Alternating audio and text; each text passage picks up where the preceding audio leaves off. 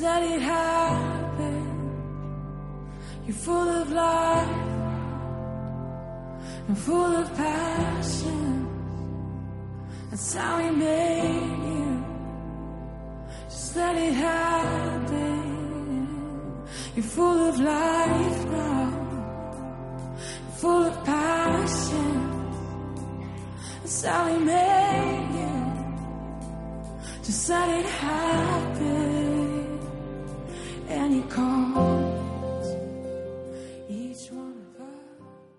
Pues eh, como decía Luis, es verdad que tenemos la, primera asamblea del año. ¿eh? Normalmente las primeras asambleas del año se dedican a... Es una costumbre que tenemos desde hace algún tiempo ya. A mm, dar una especie de, de visión o de recordar cuáles son los aspectos fundamentales de la visión de la comunidad. Es una costumbre que tienen prácticamente todas las, bueno, muchas comunidades. ¿eh? El recordar mm, para qué existen y cuáles son los, los aspectos fundamentales por los que existen. ¿no? Eh, sin embargo, yo hoy quería, quería hablar de eso, pero también quería hablar de otra cosa. ¿vale? Mm, yo este rato, mientras estábamos orando, mm, no, no, vamos, estaba bastante rato pensando en Meiji. ¿eh? Digo lo que, lo que me pasó, ¿no? Y para mí es importante, el, no, no es por darle más vueltas, o sea, siempre cuando una persona relativamente joven que vive entre nosotros fallece de una manera tan, tan rápida ¿no? y tan sin avisar, pues siempre es un motivo de trauma y bueno, hay que tener un duelo y después de ese duelo, pues la vida tiene que seguir y, no hay más vueltas que darle. ¿eh? Pero yo estas navidades, bueno, yo he notado que la muerte de Melle me afectó mucho, ¿no? Incluso mucho más de lo que yo pensaba, ¿vale? No sé por qué. Y de alguna manera eh, ha supuesto para mí también como un... No lo tengo muy claro todavía porque estoy en medio del proceso, pero ha supuesto también para mí como una especie de detonante, ¿no?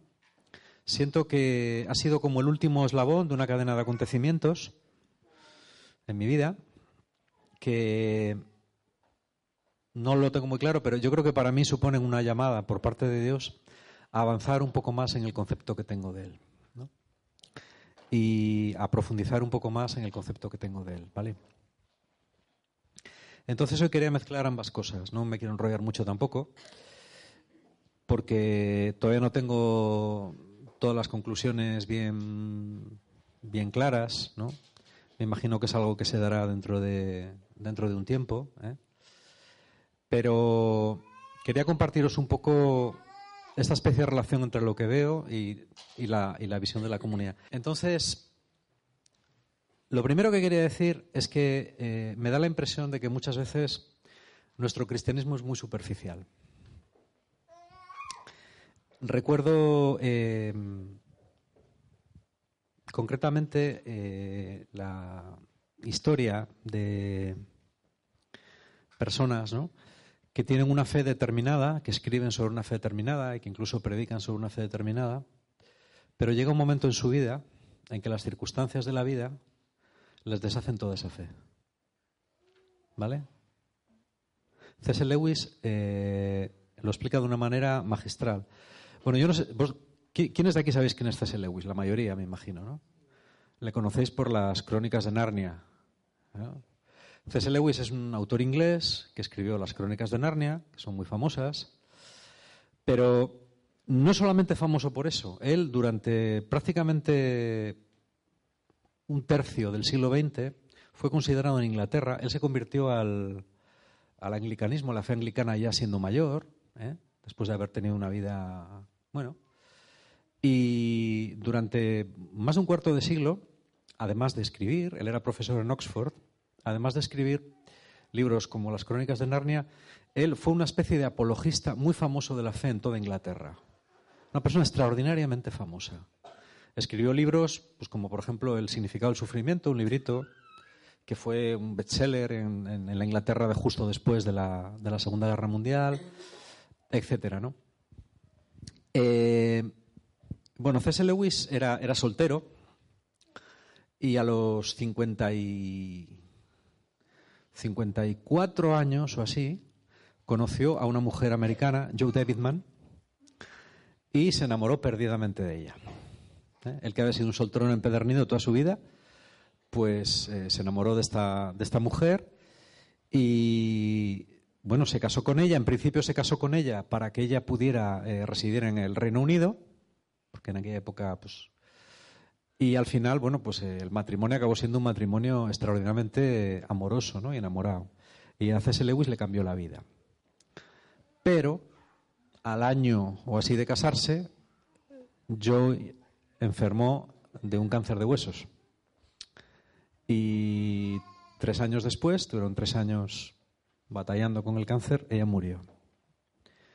Y, Lewis quedó absolutamente devastado. Y escribió un libro, se titula Grief Observed, una pena observada, que no sé si recomendaros que lo leáis o no. Yo sí os, recomendaré que lo leyerais. ¿no?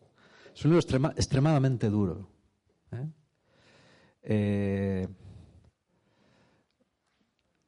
es una especie de... Y él en ese libro dice una frase que a mí me, llama mucho la atención. Dice, toda mi vida había basado eh, mi esperanza y mi fe en una cuerda que era la fe. Y cuando llegó el momento me di cuenta de que, de que esa cuerda no soportaba el peso. ¿Eh? Y bueno, tiene textos muy duros. Es un libro pequeño, ya digo, sí, y bueno, él lo publicó y le daba, eh, le publicó bajo seudónimo, ¿no? Porque no, se atrevía, siendo quien era él, no se atrevía a, publicarlo bajo su nombre, ¿no? Bueno, él, murió tres años después, murió en 1963. Y yo siempre he pensado mucho en, esta historia de C.S. Lewis, ¿no?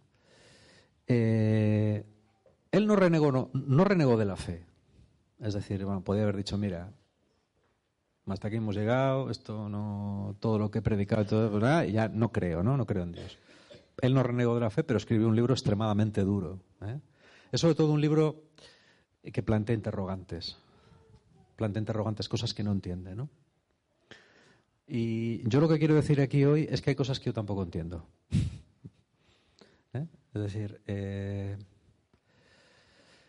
me doy cuenta de que es fácil vivir una versión de la fe sin, profundizar mucho, sin ir mucho más allá, aceptas unas cuantas cosas y tiras para adelante. ¿eh? No te haces grandes preguntas, no necesitas entonces grandes respuestas. Y si las cosas no te van muy mal, muy mal, muy mal, pues igual hasta llegas al final de tu vida sin necesidad de profundizar más. Pero hay veces que eso no es posible, porque te toca pasar una muy chunga. Pero cuando digo muy chunga, digo muy chunga.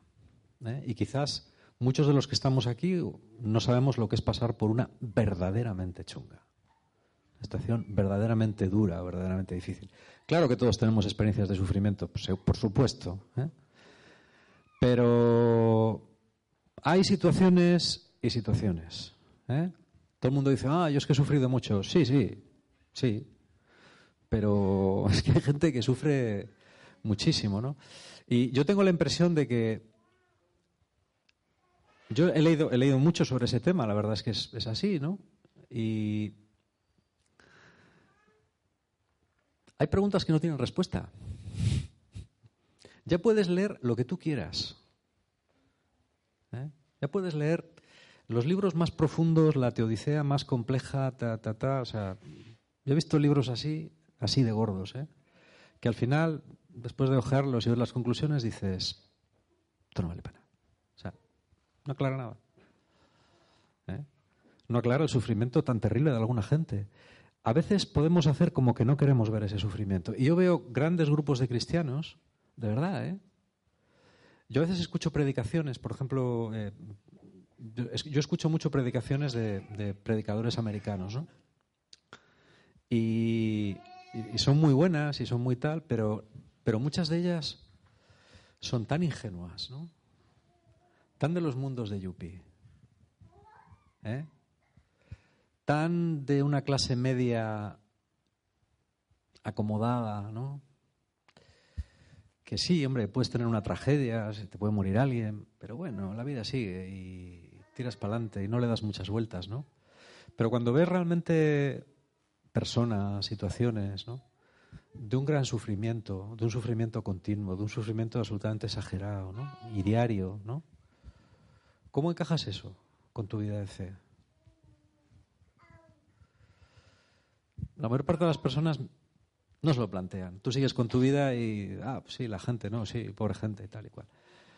Pero, no sé, ¿no? yo cuando, por ejemplo, esta mañana, eh, ya sabéis el escándalo que se ha montado por una de las últimas salidas de tono de, del presidente de los Estados Unidos, ¿no?